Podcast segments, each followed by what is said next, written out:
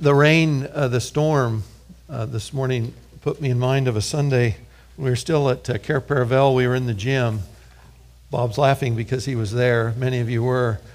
It rained so hard that even with the sound system, you could not be heard inside the gym.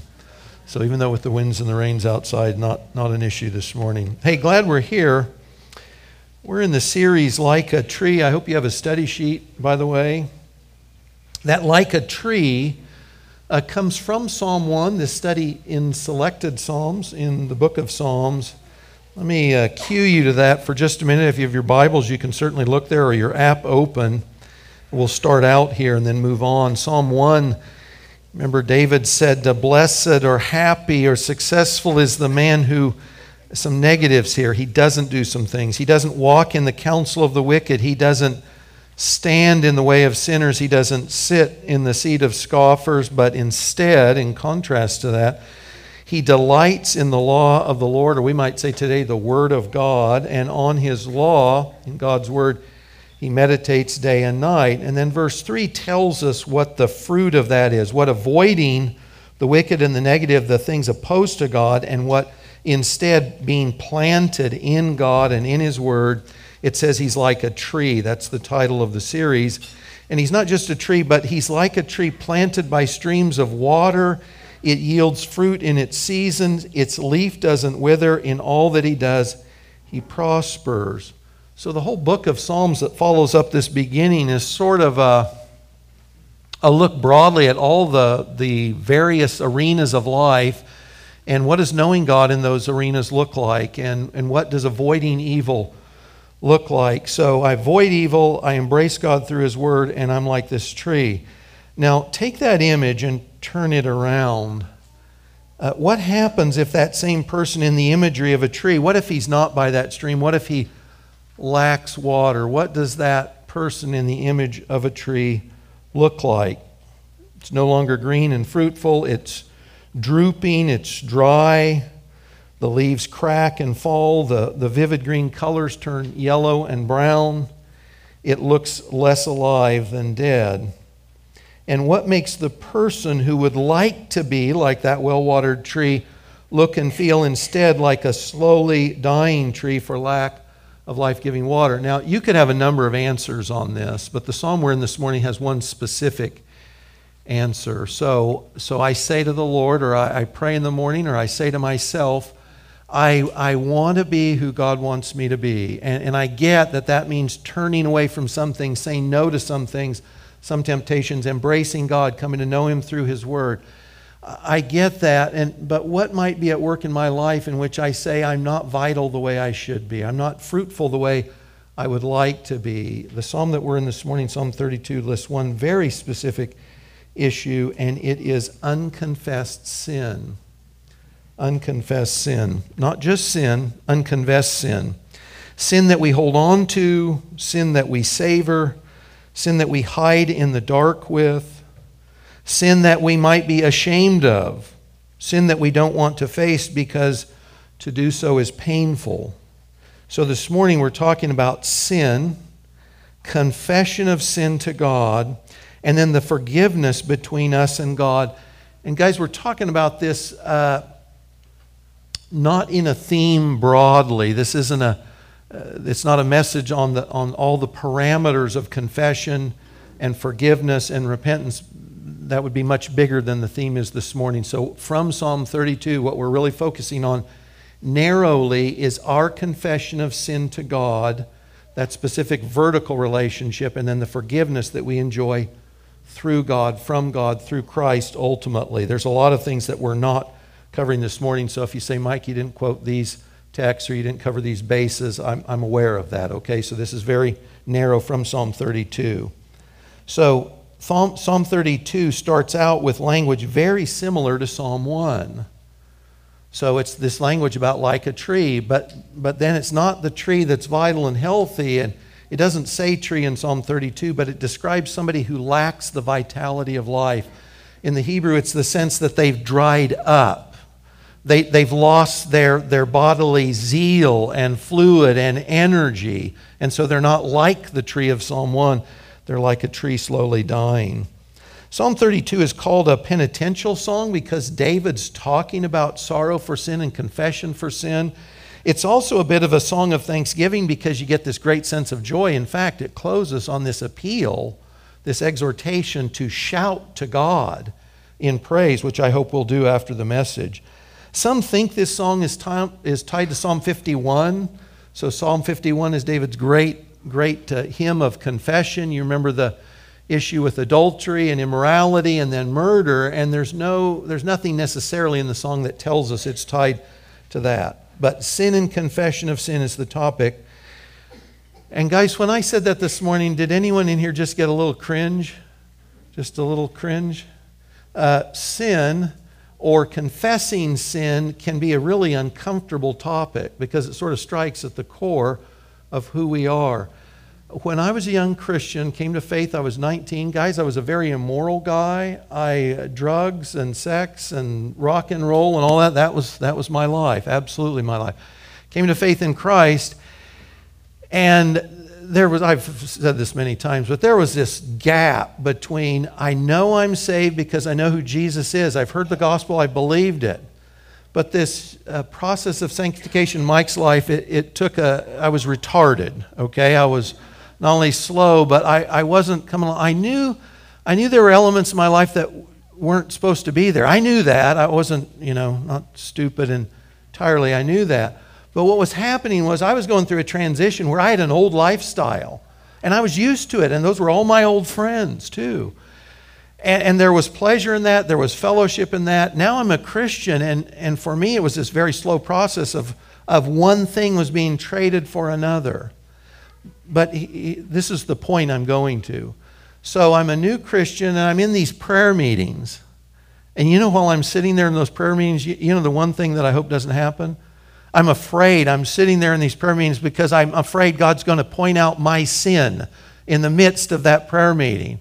And so I'm sort of, I'm just wanting to shrink down in that chair. You know, I want to be there, right?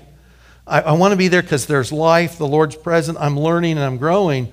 But also, there's just stuff in my life that's not right. I get that. And so there's this fear. So I say all this this morning to say this take a deep breath, hold it, let it out. So, what you'll find is on this issue of forgiveness and confession, is that God relieves us of shame. God relieves us of fear through confession and forgiveness. It's not something that He's heaping on, He's actually relieving us of a burden, relieving us of a weight on our shoulders. So, uh, I'm not going to point anybody out this morning, and, and we'll all those, those sins that we know about this morning as we talk through, we'll give those to the Lord and we'll happily receive forgiveness. So if it sounds threatening, relax. Uh, I'm going to read from the ESV, and if you use a Pew Bible, that's page 462. The heading on this song is It's a Maskil of David. Maskil probably means something along, it's a skillful song, it's a, it's a wisdom song. He's going to give us some key instruction, and the instruction is going to be about confession and forgiveness. So we'll take this in blocks so we can cover the big rocks again this morning. Verses 1 and 2 David starts with this general truth about our experience when we confess and receive forgiveness. So, Psalm 32, verse 1 Blessed is the one whose transgression is forgiven, whose sin is covered. Blessed is the man against whom the Lord counts no iniquity, and in whose spirit there is no deceit. Those are great two verses, but I want to expand those, okay? They use some different words for sin. This is Mike's version of an amplified verses 1 and 2. Blessed or how happy, how, how joyous, how successful is the one whose transgression, transgression is rebellion. It's intentional, premeditated sin is forgiven. And forgiven there means the weight of guilt has been lifted off of me. The shame is totally removed whose sin is covered, whose sin is covered over, buried so deep it will never be seen again, never raised again. There's no resurrection to these sins or their accusations. Blessed, verse 2, or how happy and joyous is the man, the woman, the child, the person against whom the Lord, Yahweh, God's covenant personal name, counts no iniquity, no perversity, no fault at all and in whose spirit there is no deceit, no treachery, no guile, nothing that's false. How happy, how blessed. So David starts by saying, Man, there's joy, there's praise, there's a lightened sense of the load when I have sinned, and I know that, and I take that sin to God, and I confess it, and I'm forgiven. And this theme of forgiveness, guys, if we don't get this, you will never live free as a Christian. So everyone sins, and if we don't know that God forgives our sin, really forgives, then you tend to carry that. It's like a weight on your shoulders. So listen to, I've got uh, several other verses that I want to read through because if we don't get anything else this morning, this is what we want to get. When we confess our sin to God, God forgives us, and it's gone. And it's not an issue again, ever. So this is another Psalm of David, Psalm 103, verses 11 and 12. As high as the heavens are above the earth, so great is his steadfast love towards those who fear him. So that's God's attitude towards us, this loyal, supporting, faithful love. As far as the east is from the west, so far does he remove our transgression from us. As far as the east is from the west. Where does east and west meet? No matter where you stand, east is one direction, west is the other, right? This is like saying, God puts your sin in a place that doesn't exist. You can't get there if you look for it. No matter where you are, no matter where you stand, east and west are divided from you, and that's where God puts your sin. It's in a place that can never be found. You can never get it back. Confess sin is forgiven, it's removed forever. This is Isaiah 118. And you know, the people Isaiah were, were, was writing to, guys, they were, they were God's people, but they were blowing it in every direction he says to that group, Come now, let us reason together, says the Lord. Though your sins are like scarlet, and they are, they shall be as white as snow. Though they are red like crimson, you're stained with your sin, they will become like wool. Uh, uh, put this in your mind for just a minute. If I went to eat uh, ribs, smoked ribs, and I'm, I'm in a white tuxedo, and I don't have a napkin, Keith, go with me here. And I'm, I'm loving those ribs in my hand, and I'm using my white tuxedo as my napkin. You know, somebody come up and look at me and, like, what is wrong with that guy, right? He's got this nice white tuxedo, and it's got all these greasy red and brown stains on it. Well, that's what, that's what the Lord is saying to the Jews and to us today.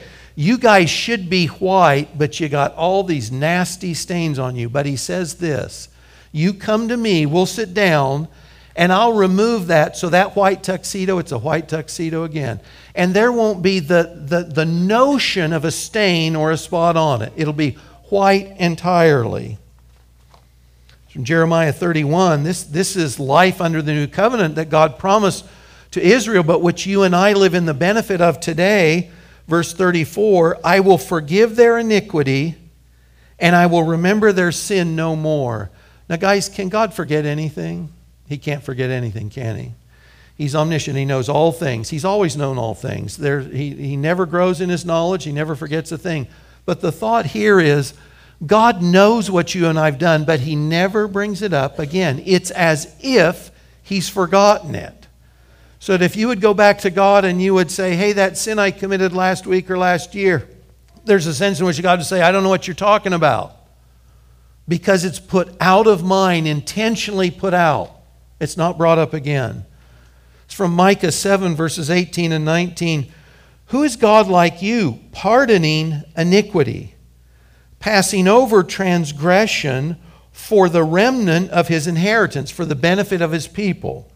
He does not retain his anger forever because he delights in steadfast love. You know, God's a perfect judge, and He'll judge sin perfectly, as He did with Jesus on the cross, and as He will, as he will in the lake of fire with those who are not enjoying Him forever in heaven. And, and that justice will be perfect, but He delights in expressing His steadfast, loyal love. Judgment, Isaiah will later say, is God's strange work. He does it, He does it well, He does it perfectly, but it's not what He delights in like loyal love. What happens there? Well, he will again have compassion on us. He will tread our iniquities underfoot. You will cast all our sins into the depths of the sea. I'll forget the, the distance, but guys, if you go to these trenches in the oceans, you know, they're miles deep. And it's as if God says, I took your sins and I weighted them down and I threw them over one of those trenches in the oceans. It's so deep, there's no thought that you could ever get them back or that they'd ever be seen. I think it was Corrie ten Boom that said, uh, God throws your sins in the sea, and then he puts a no fishing sign over the top of that. There's a buoy that says, No fishing. They're gone. They're gone forever, as far away as they can be removed. Uh, Romans 4, verses 6 and 8 quote Psalm 32, verses 1 and 2, as part of Paul's argument that we are forgiven and declared righteous in God's eyes through faith in Jesus and not through any righteousness that we provide. And just to digress for just a minute, when you're in Romans 3 and 4 specifically, it's about how does God how does God make sinners right before him? Now remember God's holy. He's absolutely perfect and he cannot abide sin. So how do sinners like you and me, how can we ever stand in his eyes as being all that we should be, nothing we shouldn't be? So the words used in the English are righteous or just or justified. They all come from the same Greek words. How does that happen? Well, it's through faith in Christ. So, faith in Christ. We don't justify ourselves, but we are free because the forgiveness of our sins is so complete. This is mind blowing that you can stand in the courts of heaven and God looks at you and sees no fault whatsoever. Nothing. Perfect righteousness, perfect justice. 1 John 1 9, hope well known, memory verse. If we confess our sins, he is faithful and just to forgive us our sins and to cleanse us from all unrighteousness. That when we've confessed our sins to God, we have the assurance of His Word that we're forgiven, and not just forgiven, but that our conscience is cleansed. So when you read in the book of Hebrews, written to people who knew about the law and bloody sacrifices, the writer there says, you know what? The blood of bulls and goats could never take away sin, could never cleanse your conscience, and you knew it. So, so one sacrifice after another had to be made. But the point becomes but when Jesus came along, he offered the one perfect sacrifice that can save you forever, totally dealt with sin once and for all. That's the thing, and that's what we have in Christ. We should go away, and guys, this is based on faith, okay? So if you say, I trusted Christ to save me, that's faith. But it's that same dynamic that brings home the joy of forgiveness. So I could say, Well, I confess my sin, but I still feel guilty. And then I say, Well, this is the thing God has forgiven you, and that sin has been removed. So your feeling is a false feeling, it's not based on the truth. You have to say to yourself, based on the Word of God, a God who cannot lie, God said if I would confess my sin, He would forgive me. I've confessed my sin, He's forgiven me, and no matter what my feelings tell me now, I choose to believe I'm forgiven and I'm going to act forgiven. It's based on God and His Word, not on our feelings in the moment. When we confess our sin, when we come before the Lord and say what we've done or failed to do, and confess means we're saying the same thing, right? Confession means I've done something wrong or I haven't done something right. Uh, it could be what I've thought, it could be what I've said, failed to do, failed to think, failed to say, right? It's omission or commission. It could be any of those things. But when I've brought that failure to God and confessed it, God in His Word repeatedly says that sin is put away forever. I'm forgiven and that thing is gone and buried forever. Now, let me ask you this. What if you say, okay, well, I. Uh, let's say I uh, have outbursts of anger. This is something I knew about as a young believer, and I read Galatians 5 and I realized that anger is not okay because it's an outburst of anger. That's a deed of the flesh.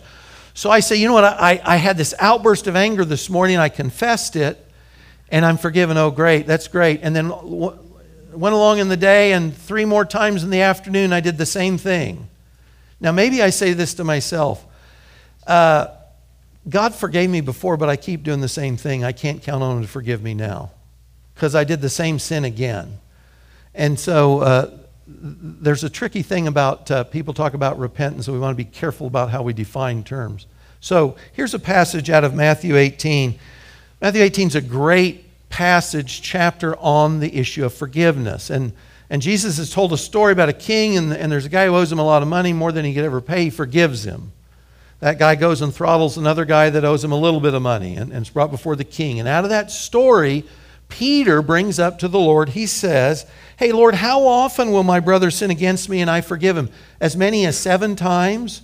So Pete says, Lord, I get you. I hear it. You want me to forgive. Somebody comes to me, I've got to forgive them. And okay, I'll be generous. So if they sin against me seven times, is that enough? And Jesus says, Nope, seven times isn't enough. Well, how many? Well, 77 times. So what's the point? As often as someone comes to you and asks for forgiveness, you forgive. Do you think God's any less good about forgiveness than what He's required of you and me? So that sometimes we say, Well, I'm stuck in this sin. And guys, lots of us are, and Christians get stuck in sins. Absolutely. And so we want to know that every time I come to God with that sin, and I'm saying, Lord, I have blown it again. And that can be really frustrating. Uh, we can be upset with ourselves. We can feel like, why bother? I'm never going to get out of this hole. Every time we bring that sin to God, that same sin, here it is again, and confess it, Lord, I blew it again, we're forgiven. And we need to choose to take God at His word to get up and go on. That's behind me. It's behind me again. And if it's 77 times, I can count on God to say, that's dealt with, it's behind you, you can get up and go on again. When we confess our sin to God, He forgives and He forgives again and again and again. And friends, if this sounds too easy, if you say, Mike, so you're just saying you just sinned and, and all you did was you just went to God and you, you said, God, I blew it again and, and uh, God forgave you and you think you're okay now, like that's enough? And I say, well, it is enough because God said it's enough. But guys, this is the thing. Your forgiveness and mine, it wasn't easy. It's easy for us at one level, isn't it? We confess. But why was it our forgiveness was not easy? Because it was costly, right? So, Hebrews again, this is out of Hebrews 9, verse 26. Jesus appeared once for all at the end of the ages to put away sin by the sacrifice of himself. Was forgiveness easy on God's part? Was forgiveness easy on Jesus' part? That's the deal. You and I can't get forgiveness on our own. We cannot do anything to get it. We are in the hole. We can't pay our way out. We can't work our way out. So the forgiveness we have is easy in that sense that we confess and it's forgiven, but it was costly. It cost God the Father, the Son, it cost Jesus his life, his suffering, his death on the cross for God to say readily to you and I every time we come, Lord, we blew it again. And he says, I forgive you. It's based on the sufficiency of Christ and his sacrifice, not on us. So it was hugely costly. So David says there's this great joy, there's this great relief when I confess my sin to God and I go away forgiven. Look at verses 3 and 4. He looks back now before he received that forgiveness, and he says, When I kept silent, so I had sinned, and I knew it but I hadn't gone to God with that sin. When I kept silent, my bones wasted away through my groaning all day long. For day and night your hand was heavy upon me, my strength was dried up by the heat of summer. So, this is David's description of what life felt like when there was this known sin issue that he hadn't dealt with before God. You remember in Psalm 30, we looked at just last week, David had a physical sickness, a physical malady. He made that clear. God needed to heal him physically. Psalm 32 doesn't tell us that he had a physical malady. We don't know that. He just describes the symptoms of what he felt when he was carrying that unconfessed sin. He says, My bones wasted away. So, you know, your bones give you structure. They're the strength that holds everything up, sort of, and together. And he says, It's as if all the strength within my being sort of fell apart. And even if you saw me and I'm standing vertically inside, I just feel like I can't even stand up. I don't have inner strength to even stand up. He says, I was so sin sick emotionally and spiritually, I was groaning. Have you guys ever felt so bad that it may not be audible, but that inside you just feel so miserable, you feel like you're moaning and groaning inside? That's what David said he felt lack of spiritual vigor or vitality. He's groaning inside. He said God's conviction was like a weight he couldn't get out from under. That this, and we would call this conviction. That he says God's hand was on me. you guys know in some of the parenting uh, training, junior wants to talk to mom or dad, they come up and they put their hand on them. It's like, Mom or Dad, I need to talk to you about something. Well, this was God's hand on David, and he was squeezing his shoulder, so to speak. It was, David, we've got an issue we need to talk about. Your hand was heavy on me. Internally, I feel like I've got no strength, no energy, no vitality. God's hand is on me, there's this weight on me. In contrast to the vital, fruitful tree of Psalm 1, he was like a tree devoid of water and dried up. In fact, the, the Hebrew here, the uh, dried up. It's like a tree that's lost all of its sap. The sap is gone. Allen Ross, in his commentary, describes it this way unconfessed sin drains the energy and immobilizes the will to live life to the full. David's zest was not here. He was not motivated. He felt drained all the time. Basically, he was depressed, and it affected his physical energy and health. God was not allowing the psalmist to live life to the full when he was in rebellion against him, for it was God who gave him the full life to begin with. So I love that he brings up it felt like this immense, significant depression. Now, I want to be quick to say there are a multitude of reasons why a person can feel depressed. So if you're sick physically, especially for a long time, you can just feel like I've got nothing. You can feel like mentally, emotionally, I'm drained, I'm depressed, I have nothing, I've been sick so long, I'm lack physical health. That's one thing. You might be emotionally drained if you've been in uh, chronic, trying situations that have required a lot from you. You may feel like I've got nothing left. There have been periods in my life where I've worked so many hours so long, I just realize I'm falling apart. I've got nothing left. That's another, that's another issue. That's not a lack of confession issue. Some of us are more prone just to feeling depressed than other people. You say, well, uh, there's nothing particular going on in my life, but I just feel down and out. So there's if I feel depressed, that's not necessarily an unconfessed sin issue, but it might be. If we find ourselves in a stage of life where David's experience sounds like ours, it, it bears at least asking, Lord, Lord, is there something between you and me that I need to make right? Do I need to talk to you about something, confess something to you? Is this you at work to bring about confession? So David's misery moved him to confession. Look at verse 5.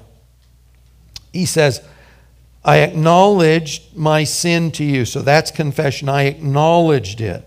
I did not cover my iniquity, didn't try and cover it up. I said, I will confess my transgression to the Lord and you forgave the iniquity of my sin. David says, I confessed, you forgave. David was brought to confession through that suffering. He says, I acknowledged my sin. I quit trying to cover it up. I confessed to the Lord. I told God what I'd done. Friends, sin is always against God. Even if you go to Psalm 51, when David is guilty of immorality, and murder, and yet he says, Lord, I've sinned against you only have I sinned. In this sense, in this narrow sense, sin is always and only about violating God and God's things. It's vertical. That's why I say we're talking narrowly about forgiveness out of Psalm 32, because this is entirely a vertical look. It's not talking about the things with people around me. It's that before God I have sinned. Sin is always against God. So, following the law, David would have taken an offering for sin to the priest who would represent him to the Lord, but the confession was made to the Lord and not to the priest. You know, raised Roman Catholic, um, you were supposed to go to the priest. You confessed your sin to the priest. Without confession to the priest, you had no absolution from sin. You die in your sins if you didn't confess to that priest. That's not what Scripture teaches, Old Testament or New Testament. We'll talk about this here in just a second from Leviticus. Uh, so let me ask you when's a good time to confess your sin or mine? When's a good time to confess? Like right now. So any place and any time is a great time to confess our sins. Now, it's certainly nice if we have a moment where perhaps we're alone, there's nothing else going on, and I can just focus just between the Lord and myself and confess that to the Lord. That's ideal. But, guys, anytime, in any place is a good time to confess. What keeps us from readily confessing our sins? What, what, uh, what prevents us from enjoying having this load lifted? I'll suggest a few things, and you might have some others. The first is this you know, we sin because we get pleasure from sin. There's a payoff, or we wouldn't do it. There's a payoff. So sometimes we don't confess sin because we have a love for sin. James 4 1 through 10 is this great, it sounds like an Old Testament passage in the New Testament. But he says, guys, you need to weep and howl and lament over your sin. You need to have a different attitude. You, you, you can't entertain that affection for your sin. You got to hate God's sin the way God hates that sin. So sometimes we say, well, I'm not confessing because I'm actually doing what I want. I'm getting something out of this. And that's why I'm not confessing that sin. Sometimes there's a sense of shame. Uh, I love the story in John 8 of the woman caught in adultery, and just put yourself in her shoes for just a second. This woman is, is caught in the act of adultery. No question. And this was a setup, which we won't go into the passage itself, but this was clearly a setup. And she's drug out of that setting, drug up in front of all these people, and maybe she's just holding a sheet around her. You get the, the light of day. I'm, do, I'm sinning in the dark, and suddenly I'm in the light of day. I'm in front of all these people, and they brought me before the rabbi, right? This is intentional shaming her, and it's to put Jesus in a bind, right? So, Sometimes we feel so ashamed about our sin, like that woman. I've just been outed, and I or or I haven't been outed. I'm afraid I will be. We feel such shame over the sin that we don't confess it, not realizing that the confession lifts the shame. That when we confess and we take God at His word, we need to understand that the shame is gone because it's been covered in Christ's blood. Out of Hebrews again. But sometimes we feel so ashamed of our sin, we don't confess it for that reason. Here's another one, and don't be offended at the verse I used to show this point. Sometimes it's just spiritual sloth and dullness. Dullness, spiritual dullness. Proverbs 30, verse 20 says, The adulterous woman. So, the adulterous woman, the, the picture here, here's a woman whose life is characterized by adultery. Okay. So she's in the wrong place right off the bat. But it says she eats and she wipes her mouth and she says, Have I done anything wrong? Like, this is just, isn't this just life? Isn't this normal? She is so dull to her own sin that she's in another setting in life, she's just like, This is normal life. I'm, I'm okay and you're okay. And there's no sense of sensitivity to her sin or her state. No sin is worth holding on to unconfessed. Proverbs 28 13 says, If I conceal my sin, I won't prosper. I won't enjoy prosperity. If I confess and forsake my sin, I get compassion. I feel God's compassion. God joins me and helps me. Uh, what might this have looked like for David? I want to bring this home a little bit more so it, it feels more personal or timely to us as well. Uh, imagine yourself, uh, David, or just uh, somebody living in David's time. So in David's time, and God's presence uh, is in that tent, in that sort of tented compound. And so you've sinned and you know it. You realize, man, Lord, I've blown it. And so you know the law says, okay, well, you take this animal, maybe it's a pigeon or it's a, it's a lamb or it's a goat or it's a calf, and you're going to take that animal and you're going to go to the tabernacle. And uh, this is Leviticus 5, verses 5 and 6. And in Leviticus, it's clear the person, the sinner, put their hands on that animal, and they slew the animal and they confessed their sin. Okay? So they went, they confessed their sin, the animal died in their place, a representation that ultimately Christ, the Lamb of God, would die for their sins, the sins of the world. So that's what they did. They, they went to the tabernacle, they confessed their sin, the, the animal was their temporary substitute, if you will. What would you see when you got there? So imagine there's David, he goes there. What does he see? He would see other people doing the same thing, wouldn't he? Because you're in, a, you're in a community, pretty big community. And so what would David see? You know what? He'd get in line, wouldn't he? Because there'd be other sinners doing the same thing David's doing. They'd sin. They know I got to take an animal to the Lord, got to confess my sin and slay it. So David would find himself in a line of sinners. going to confess his sin to be forgiven. But you know what? There would be other people in that same line, or maybe, maybe they had two lines. I don't know what this looked like. But the same place, going before the same God with an animal that looked just like the people that the animals David was bringing. What were they doing there? Well, maybe they were offering peace offerings. They were so thankful for God. Or fellowship offerings, as they said, Lord, we just want to hang out with you today. And so they would go to the same place with the same animals, doing the same thing to worship God. So hopefully this is starting a picture starting to dawn. You got a sinner among sinners. And so one day I'm going to the tabernacle and I'm bringing an animal because I'm a sinner and I need to be forgiven. I'm confessing. And you know what? Another day I'm coming in the same place to the same God in the same line and I'm a worshiper. You got sinners and saints going to the same God in the same place. One day I'm confessing my sin, and the other day I'm worshiping. Does this sound like the church to you? Because it sure does to me. That when we, you, you can't see this in isolation. David was in his little castle room and he confessed. No, because he's faithful to the law. So he went to the tabernacle. He would have offered a sacrifice, just like the other people who had sinned, and just like the other worshipers. So, guys, we Christians, it's a trite saying that I'm not perfect, I'm only forgiven, but I'm forgiven is a big deal. And we Christians, we sin. And so we get it. You know, Lord, sometimes I'm coming before you as a worshiper. And what am I bringing as my offering? Well, I'm bringing the sufficiency of Christ. And other days I come to you and I'm a sinner. And what am I bringing before you? The sufficiency of Christ. So we, we need to get it. This wasn't in isolation. This was a way of life for David and for Israel. It's a way of life for you and me today. It's based on Christ, it's not us. We all sin and we all need to confess. So David was brought to the point of confession and God forgave him.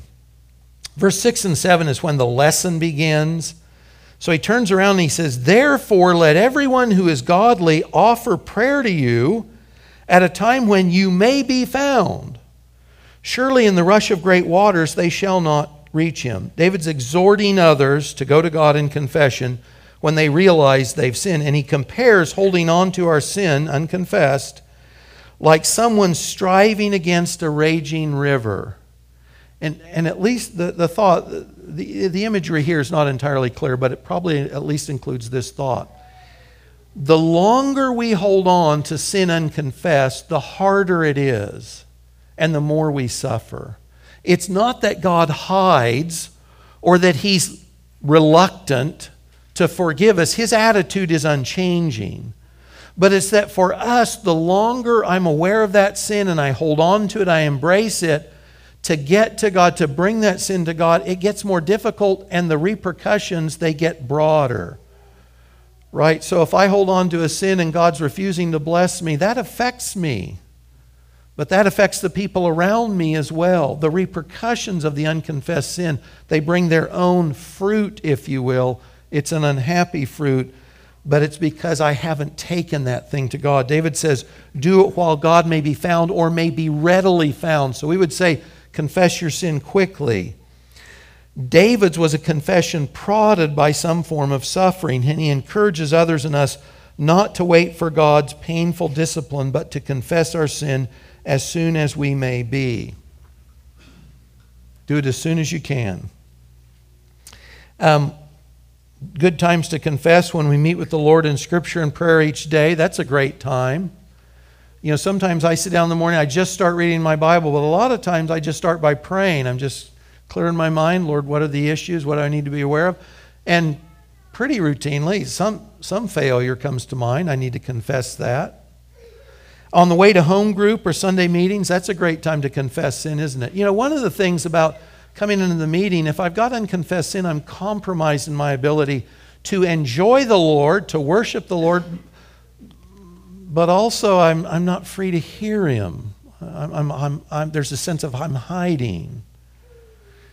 Uh, when I know I've sinned, but I don't feel particularly bad about my sin, I've sinned and I enjoyed the sin, uh, I still need to make confession. L- let me say this too. I, depending on the teaching you've been under or heard in the past, repentance is a big word. It, it carries a lot of implications throughout the Old and New Testaments, repentance. And so Uh, so let's say I've sinned, and I know I've sinned, and I don't feel bad about it. Guys, this is what I do. This is Mike's practice. Lord, I blew it, and I don't feel bad about it. Because that's the truth, right? That's, does God know that already? God knows that already. But I can say, Lord, based on your word, I know I've blown it. I don't really feel sorry for it. And I get that that's wrong too. That my affections are off base, they're off kilter, my mind. And so we say sometimes, Lord, I want to love what you love and I want to hate what you hate. Guys, this is a process that our view towards our own sin is part of the process of sanctification. So when you come to Christ and, uh, or maybe, maybe uh, if you're a kid growing up and you hit your sister and you make her cry, as a little boy, and your parent says, you know, naughty, naughty, you know, and you're like, well, it doesn't feel naughty to me. It felt kind of good. Does, but you know, I've had this, I didn't hit my sisters, by the way, but you know, I had a younger brother. I treated him so poorly when we were growing up. And you know what? It wasn't till I was in my 20s that I looked back and I had this pain. I had repentance. I regretted the way I treated him. I regretted the things I said to him. But I wasn't able to feel that earlier because, because my mind and my spirit was being renewed by Scripture and the Spirit.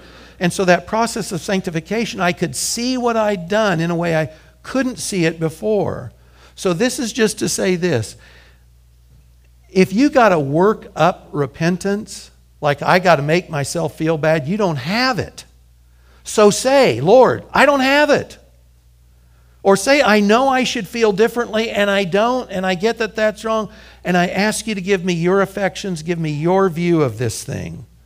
So don't let a lack of I don't feel bad enough keep you from confession. You can confess the failure and you can confess the lack of having God's view of it at the same time. And God will, over time, our mind is renewed. And we'll see it differently in the future than we do in the moment. So, having confessed and been forgiven, he says, God has become for him, this is verse 7, his hiding place. Verse 7, you're a hiding place for me. You preserve me from trouble. And listen, you surround me with shouts of deliverance. Now, this is interesting, isn't it? David sinned David confessed, and now what does he says God do, does? He says God surrounds him with shouts of deliverance. Uh, you know, if, uh, if Junior has been disobedient for a long time, and uh, suddenly Junior gets it, and mom and dad are there with Junior, uh, they're dancing a jig. This is the thought. He gets it. The, the lessons come home, and, and Junior's buying into what we've been saying. David describes this not just as a relief to himself, he says that confession and forgiveness has brought shouts of deliverance from God Himself. This is like Zephaniah chapter 2 or 3 that, that God is uh, delighting over His children. He's like singing like a father does over His children. That's the thought here. God is delighted over the confession and the forgiveness and restoration of fellowship. In fact, he says he's become like a mighty warrior, again, thinking of Zephaniah who has defeated sin and its fruits. Verses 8 and 9, God speaking through David's text, he says, I will instruct you. Okay, so David's confessed, he's forgiven. He and the Lord are good. I will instruct you and teach you in the way you should go. Remember, this is related to confession and sin, forgiveness. I will counsel you with my eye upon you. Be not like a horse or a mule without understanding which must be curbed with bit and bridle, or it will not stay near you. So, in regard to sin, God says, I'm showing you how to deal with sin. Don't kick against conviction. Don't run away to pursue the thing that's killing you. Look to me. I'll help you. I'll show you. I'll give you a word or a nod, and I'll show you the way out of bondage. I'll lead you to that happy place of forgiveness again. This is being sensitive to the Holy Spirit. By the way, it's a good thing, right? The Holy Spirit, if you're a Christian, if you've trusted Christ for salvation, you are individually a temple of the Holy Spirit. He lives inside you. The God of all the universe that spoke the heavens and the earth into the creation lives inside of you. And Scripture is clear that you can grieve that Holy Spirit, the presence of God. You can quench the Holy Spirit. And when you do, God's inside of you, and He's knocking on your door, and He's getting your attention, and He uses any and all manners of ways to do that. And that's His conviction to move us, just like He did David, to move us to confession for the sake of forgiveness. Here's a question for you Would you rather be characterized as a stubborn donkey or a faithful child? Because that's the choice you and I are making. Am I like a stubborn donkey, senseless brute, or am I like a faithful child? Because God says, just look to me. I'm here. I'll show you. I'll show you what to do. I'll keep it simple. The conclusion, verses 10 and 11 Many are the sorrows of the wicked the person cut off from God, the person that's not in relationship with God, not recognizing sinfulness, not confessing, not giving God his due. But steadfast love surrounds the one who trusts in the Lord. Trust in the Lord here for forgiveness. Be glad in the Lord and rejoice, O righteous, and shout for joy, all, excuse me, you upright in heart. David concludes with this high call to praise because he's experienced I was in sin, I came to God with my sin, I confessed it, and I'm forgiven. And the weight is gone. In the sense of all my strength being gone, it's gone. And I feel alive again. I feel vital again. I feel like that tree of Psalm 1 again instead of this dry, sickly thing sitting out there in the desert.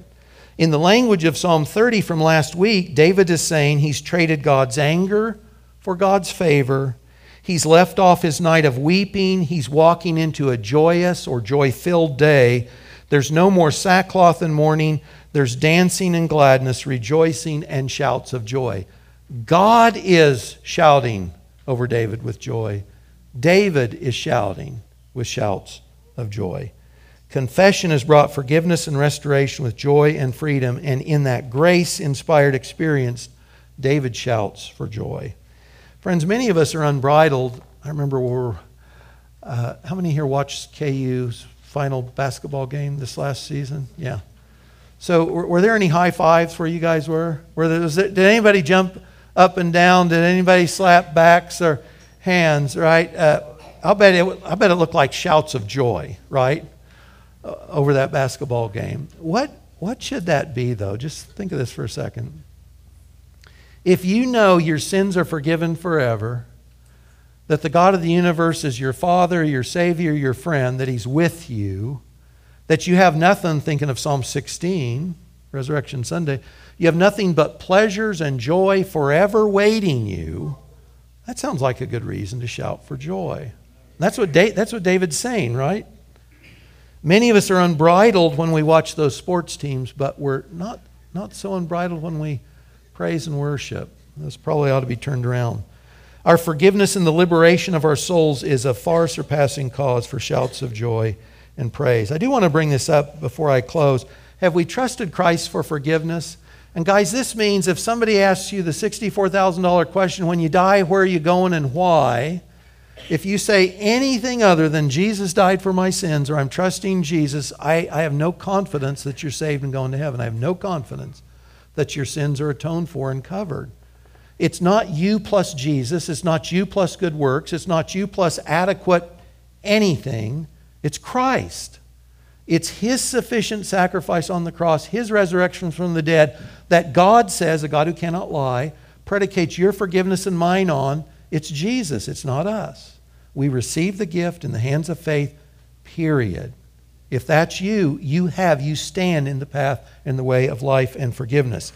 If we're God's child by faith in Jesus, and I assume most of us are, are we keeping short accounts? And guys, sometimes just like David, your life, you're down because you're not keeping short accounts because we're holding on to those sins for one reason or another. And one of the lessons for us is keep short accounts. Man, as soon as that thing comes to mind, I realize I blew it. I got this pang. Confess that sin as quickly as you can. Get right with God. Before we stand for worship, and we will in just a moment, uh, let's just pause and just ask the Lord, just uh, if there's anything between you and the Lord now, for between me and the Lord, let's give that to the Lord in confession and know that we'll be forgiven, and then we can rise with shouts of joy.